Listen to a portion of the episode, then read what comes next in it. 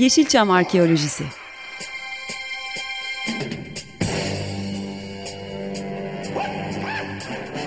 Türk sineması ve Yeşilçam'ın besin kaynakları, emekçileri ve kıyıda köşede kalmış hikayeleri.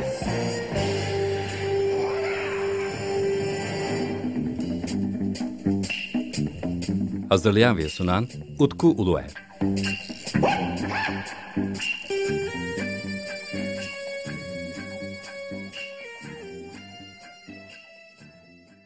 Merhaba değerli Açık Radyo takipçileri. Yepyeni bir Yeşilçam Arkeolojisi'nde daha sizlerle birlikteyiz. Efendim ben Utku Uluer ve bugünkü programda çok değerli bir konuğum var. Tuncer Çetinkaya. Efendim hoş geldiniz.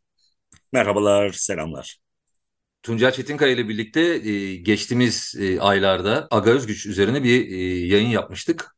E, kendisi çok değer verdiğim bir e, sanat tarihçisi, eğitmen ve e, sinema araştırmacısı. Bugünkü programımızda özellikle onun e, sinema tarihine ilişkin çok değerli bir araştırması üzerine yoğunlaşacağız. Efendim Tuncel Çetinkaya Türkiye'de Altın Portakal Film Festivali üzerine yazılmış. Belki de yegane e, kitabın da yazarı ayrıca. O yüzden programımıza hoş geldiniz diyorum tekrardan. Merhabalar, teşekkür ederim, çok sağ olun. E, bu kitap 2014 yılında e, Altın Portakal Film Festivali 50. yaşına gelmeden hemen önce gündeme geldi. Biliyorsun ben e, Antalyalı bir sinema yazarıyım. Çocukluğumun en güzel anılarında da hep Altın Portakal gizlidir. Özellikle 70'li ve 80'li yılların Altın Portakalları böyle aklım vermeye başladı. 70'lerin böyle son çeyreğine doğru e, böyle ufak ufak e, aklım ermeye başlamıştı ve e, çok güzel anılar biriktirmiştik tabii orada. Daha sonra sinema yazımının içerisinde e, faaliyet yürütmeye başladık ve dönemin belediye başkanı Profesör Doktor e, Mustafa Kaygı'nın ve o dönemdeki festivali düzenleyen Antalya Kültür Sanat Vakfı'nın e, yöneticilerinin önerisiyle e, böyle bir çalışma geldi gündeme. Biraz da kısa bir vakit kalmıştı e, o dönemde e, kitabın yayınlanabilmesi adına ve ben de böyle Altın Portakal'ın mitolojisi adı altında bir çalışma yapsam daha iyi olur diye düşünüyordum. Çünkü bu festivalin nasıl başladığı, kuruluş sancıları falan biraz daha anlamlı olur diye düşünüyordum ama çok da doğru bir iş yapmışım aslında. Biraz önce e, web sayfasından aldığını söyledim. O web sayfasındaki güncellemeler bu kitaptan sonra zaten e, ilk kez oradaki jüri üyeleri. E, çünkü biz gerçekten hafıza anlamında kurumsallaşmayı bir türlü gerçekleştiremememiz ki burada Türkiye tarihinin en köklü sinemasal organizasyonundan bahsediyoruz. Yani bu yıl evet. 60. yıl biliyorsun. Ama buna rağmen e, ben bu işe girişirken benden önce hiçbir kaynağı rastlayamadım. Ve bu yüzden de hızla, süratle geçmişte Altın Portakal organizasyonunda görev almış kimselerle buluştuğum çok ilginç anılar var biliyor musun? Mesela bir gün Yener Ulusoy dönemi 1984-85 yıllarında o dönemin festivallerinde görev almış emekli bir vefat etti. E, saygıyla anıyorum kendisini. Mesela Kenan Değer e, onu ona müracaat ettiğimde bir gün evine götürdü beni. Tabii dedi bir bakalım dedi. Ve bir arşiv açtı. O zamanki festival yapan e, yapan organizasyon dahilinde bütün evraklar evindeydi. Hiç unutmuyorum böyle bir defter yapmışlar böyle kocaman büyükçe 35-50 gibi bir defter o. O defterde böyle guaj boyayla bir taslak yapılmış mesela. Festivalin afişi nasıl olabilir gibisinden. Düşünsene yani 80'li yıllardan bahsediyorum. Bütün bunları hep kayıt altına aldım ben. Sözlü tarih çalışması yaptım.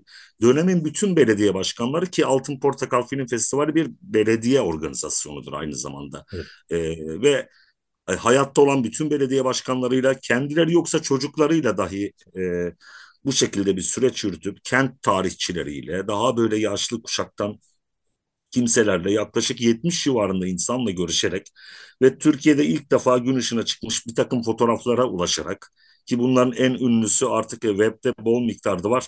Yivli Minare'nin önünde Antalya'nın simgesi olan Yivli Minare'nin önünde Yılmaz Güney böyle el sallıyor. Ee, Zeynep Aksu var yanında. İlk defa benim araştırmalarım sonucunda ortaya çıkmıştı.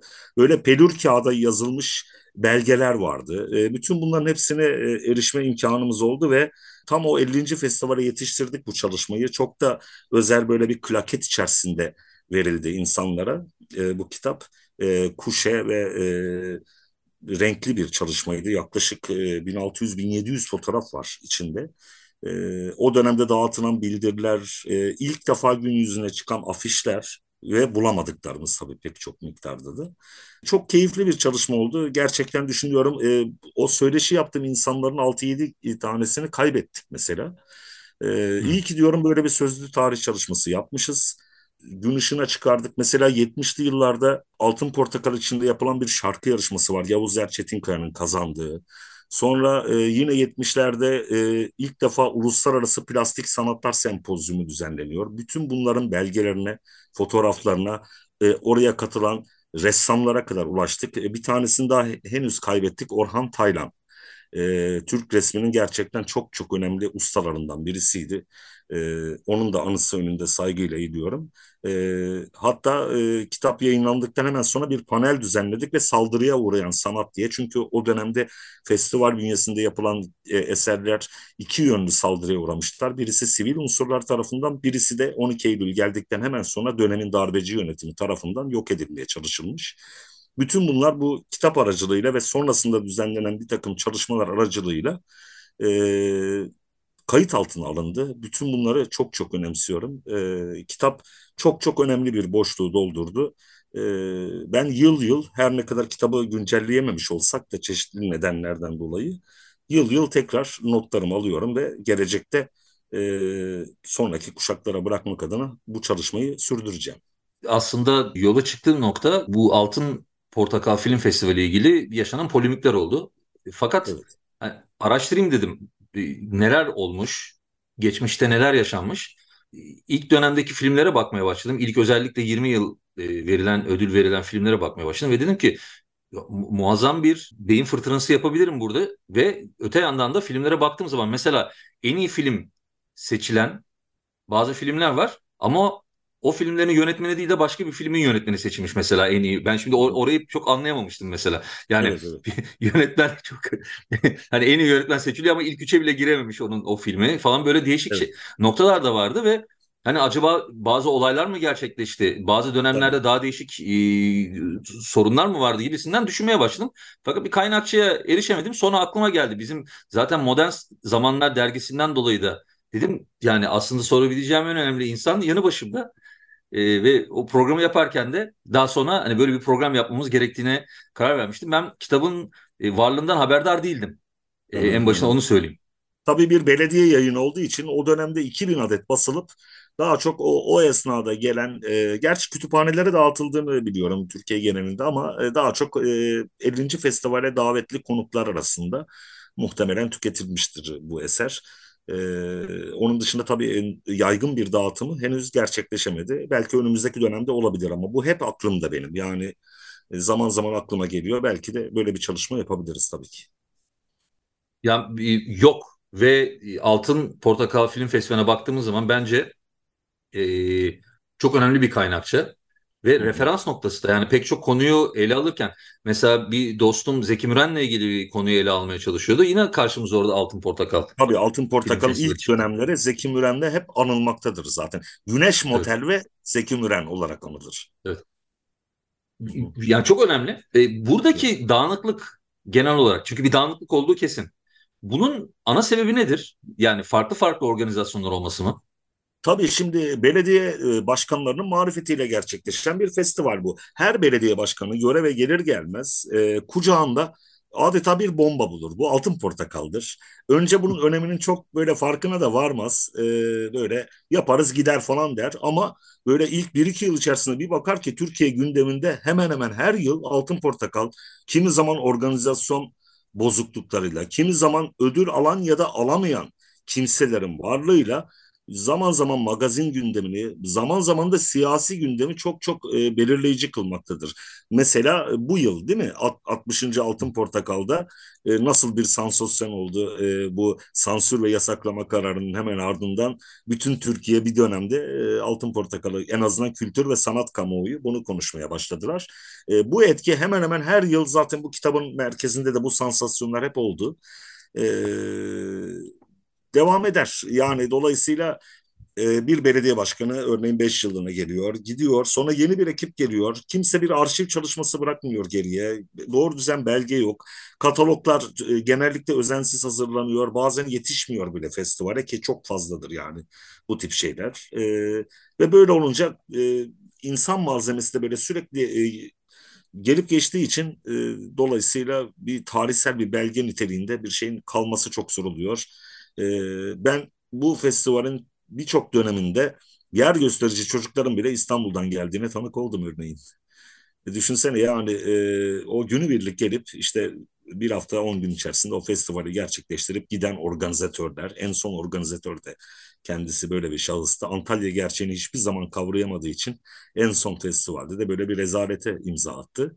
Ee, yani bütün bunlar aslında e, hep ben gerek bu kitap bağlamında gerekse de sonraki dönemde yereldeki görüşmelerimde hep festivalin Antalya'da daha kalıcı bir unsura dönüşmesi, organizasyonun kalıcı e, temellere oturtulması gerektiğini hep savunuyorum zaten.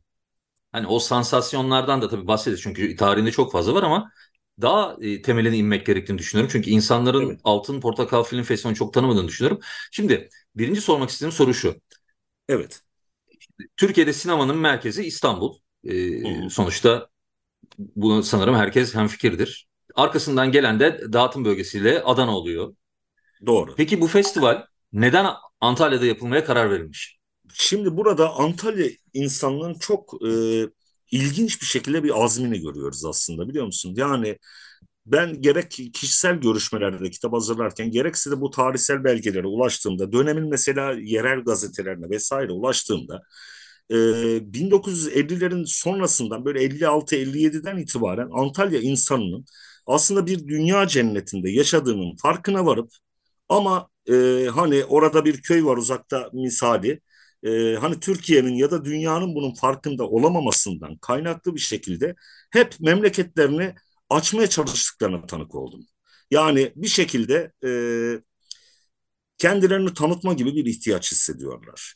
Antalya e, sinema yapmaya çok elverişli, bir festival düzenlemeye çok elverişli bir bölge ama dediğim gibi o dönemde çok fazla bilinmiyor. Senin de söylediğin gibi Adana örneği çok kıymetli çünkü dağıtımcıların bir anlamda taşradaki merkezlerinden birisi Adana. Hani Antalya bu anlamda bir e, durum bakımından bir önem teşkil etmiyor. Fakat e, biraz da şans eseri sektörde o zaman tanınmış birisi olan Behlül Dal ki belgeselci, kısa filmci kendisi.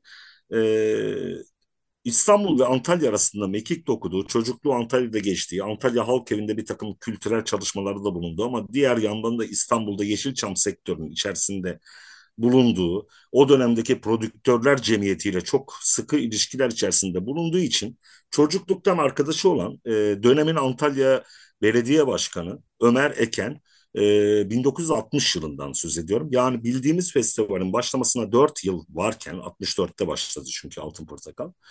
Bir girişimde bulunuyor ve bir festival düzenlemek için e, çocukluktan sınıf arkadaşı olan belediye başkanı Ömer Eken'le e, iletişime geçiyor. E, Ömer Bey bu teklifi seve seve kabul ediyor ve bir takım girişimlerde bulunuyor. O ilk hazırlanan festival içinde sinemayı kapsamıyor. İşte tiyatro var, bale var, müzik var, yağlı güreş var ki mesela Antalya böyle yağlı güreşlerin de biraz merkezi konumdadır. Genelde baş pehlivanlar falan çok çıkar yani Antalya'dan. Ee, böyle çok geleneksel bir sanattır. Ee, hatta komik de bir öyküsü var. Ee, 9 Mart e, 1930 tarihinde yanlış hatırlamıyorsam e, Mustafa Kemal Atatürk Antalya'yı ziyaretinde Aspendos'u görüyor ve büyüleniyor. Ya bu nasıl bir yer böyle inanılmaz muhteşem bir yer. Ama tabii çok atıl durumda kalmış. İşte etrafında otlar birikmiş, biraz e, bakımsız kalmış. Hemen diyor burayı e, restore edin ve burada etkinlikler düzenleyin. Çünkü Türkiye'de bile Aspendos tarzında e, olanca bakımsızlığına rağmen kullanışlı olan e, kültür sanat faaliyetleri yapabileceğiniz çok az mekan var o dönemlerde 30'lu yıllarda. Bizim Antalya insanı da e, paşasından aldığı emri hızla yerine getiriyor ve 40'lı 50'li yıllarda yağlı güreş müsabakaları düzenliyor orada. E, bunlar çok tutuluyor ama böyle çevreden gelen insanlar on binlerce insan böyle altın portakalı şey, pardon e, aspendosu falan dolduruyorlar. E, ve 1956 yılına gelindiğinde daha önce daha doğrusu 1952 yılına gelindiğinde bir tesadüf sonucu buranın kültür ve sanatın merkezi konumunda olabilecek yerlerden birisi olduğu anlaşılıyor e, Antalya'nın. Dil Tarih Coğrafya Fakültesi e, tiyatro bölümü öğrencileri Antalya'ya bir gezi düzenliyorlar. onlar da Aspendus'u görüyorlar. İşte e, çevre eşrafı ve o zaman Antalya Turizm ve Yaşatma Derneği diye bir dernek kurulmuş. Bunların bütün amacı işte e, küçük olanaklarla e, kataloglar yapıyorlar. İşte İstanbul'la bağlantı falan kurmaya çalışıyorlar. Ve bu gelen ekibi e, Aspendus'a götürüyorlar. E, çocuklar ve hocaları tabii bundan büyüleniyorlar ve orada Otello'yu temsil etmeye, sergilemeye karar veriyorlar. 1952 yılında Dil Tarih Coğrafya Fakültesi öğrencileri ve hocaları.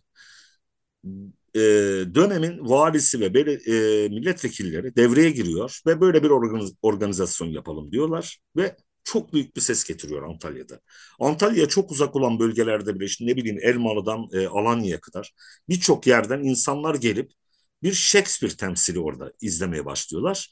Ve bu Turizm Yaşatma Derneği e, o dönemde Antalya'da etkin bir siyasetçi olan Burhanettin Onat'ın da e, girişimleriyle evet böyle bir şey kotarılabilir denildiği anda biraz önce sözünü ettiğim Behlül Dal sinema sektörünü çok çok iyi bilen o dönemde böyle bir festival önerisiyle geliyor.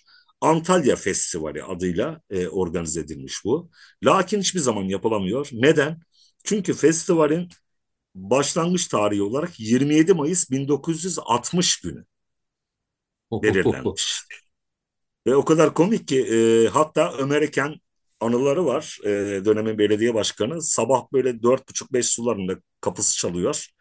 Bir şey mi oldu acaba festivalle ilgili bir organizasyon bozukluğu mu var deyip Ömer Bey böyle pijamalarıyla falan çıkıyor, iniyor. Karşısında askeri görüyor. Daha büyük bir asayiş olayı var herhalde derken ordunun yönetimi el koyduğu kendisine bildiriliyor ve ben diyor sabah festivale gitmeyi planlarken e, karakolun yolunu tuttuk diyor. o festival gerçekleşemiyor ama Behlül Dal çok kararlı bu konuda. E, çünkü sonraki gelen belediye başkanı da Adalet Partili e, Avni Tolunay ki festivalin kurucu iki unsurudur bunlar. Behlül Dal ve Avni Tolunay. Yine o da e, geçmişte e, liseden sınıf arkadaşı Behlül Dal'ın e, beraber bu işe girişiyorlar. Bir de tabii o zamanlar Cannes Film Festivali patlamış durumda 60'lı yıllarda biliyorsun. Böyle ha, okay, onu soracaklar. Evet yeni dalganın gelişi falan. Tam bir Cannes modeli e, konumluyorlar. İşte Brigitte Bardot efsanesi falan var orada Cannes Film Festivali'nde keşfedilmesi hikayesi biliyorsun. Ve böyle bikinili kızlar hatta Antalya'da çok yaygın değil böyle bu tip işler böyle İstanbul'dan getirilen dansözler yani bildiğiniz bu işi meslek olarak yapan dansözler falan getirilip bizzat belediyeden bunlara bütçe ayrılıp yer gösterilip orada Konya altında bungalovlar yapılıp e, bir taraftan da böyle reklam faaliyetleri de devam ediyor ve 1964 yılına gelindiğinde Prodüktörler Cemiyeti e, bir takım yönetmenler ve Antalya Belediyesi böyle ortaklaşa e, dediğim gibi temel motivasyonu sinema falan değil ama sinemada o dönemin en popüler e, kültürel dışa vurum aracı olduğu için sinema seçilerek aslında kentin tanıtılması önce ülkeye sonra dünyaya tanıtılması adına böyle bir girişim e, ilk olarak başlıyor. Yani Antalya'nın seçilmesi zaten e, hani çok film çekilen bir yer biliyorsun Antalya. Yani özellikle 50'lerin sonundan itibaren böyle 70'lerde falan 60'lar 70'ler çok fazla film çekilen iklimi çok çünkü elverişli yani film çekmeye. E zaten sinemacıların da tanıdığı bir bölge olduğu için e, böyle derme çatma yöntemlerle de olsa başlıyor ve günümüzdeki haline doğru ilerliyor. Alınan ödüllere baktığım zaman Behlül Dal e, özellikle 10 ilk 10 senede kısa film evet. olarak pek çok ödül kazanmış. Başka evet. da e, kimse kısa kısa filmine girmemiş gibi gözüküyor hatta. o Behlül Dal'ın e, aslında ilginç bir öyküsü var. E, tabii festivalin kurulması, festivalin sembolü. Yani işte portakal e, olgusu Behlül Dal'a atfedilir. O da anılarında bunu yazmış zaten. Sonra Venüs heykeli biliyorsun e, bir başka evet. sembol olarak. O Venüs heykelini de aslında bulan kişi o. E, sonra bir heykeltıraş arkadaşını getiriyor. Bediye Cemal Aktulga. E, o da onu bir forma dönüştürüyor. E, fakat Behlül Dal sinema sektörü açısından biraz da sıkıntılı bir insan. Çünkü o zamanlar işte e, Sine İş Sendikası kuruluyor. Böyle hani örgütlenme çalışmaları bilirsin bu Karanlıkta Uyananlar filminin çekilmesi falan evet, işte. Evet. 1965'te falan artık böyle yavaş yavaş Yeşilçam'da bir hareketlenme de söz konusu. Halit Refiler, Metin Erksanlar, e, Vedat Türkali, e, Ertem Göreç gibi isimler böyle hani e, bizim toplumsal gerçekçi sinemamızın da böyle 27 Mayıs sonrasında böyle bir e, atılım yaptığı dönemden bahsediyoruz. Ve e, ilk defa düzenlenen bir grevde grev kırıcı olduğu gerekçesiyle mesela ilk festivali tertip etmesine rağmen adı yürütme kurulundan çıkarılıyor. Çünkü kimi yönetmenler protesto ediyor. Yani bu anlamda e, sinema sektörü içerisindeki sicili biraz tartışmalı diyelim.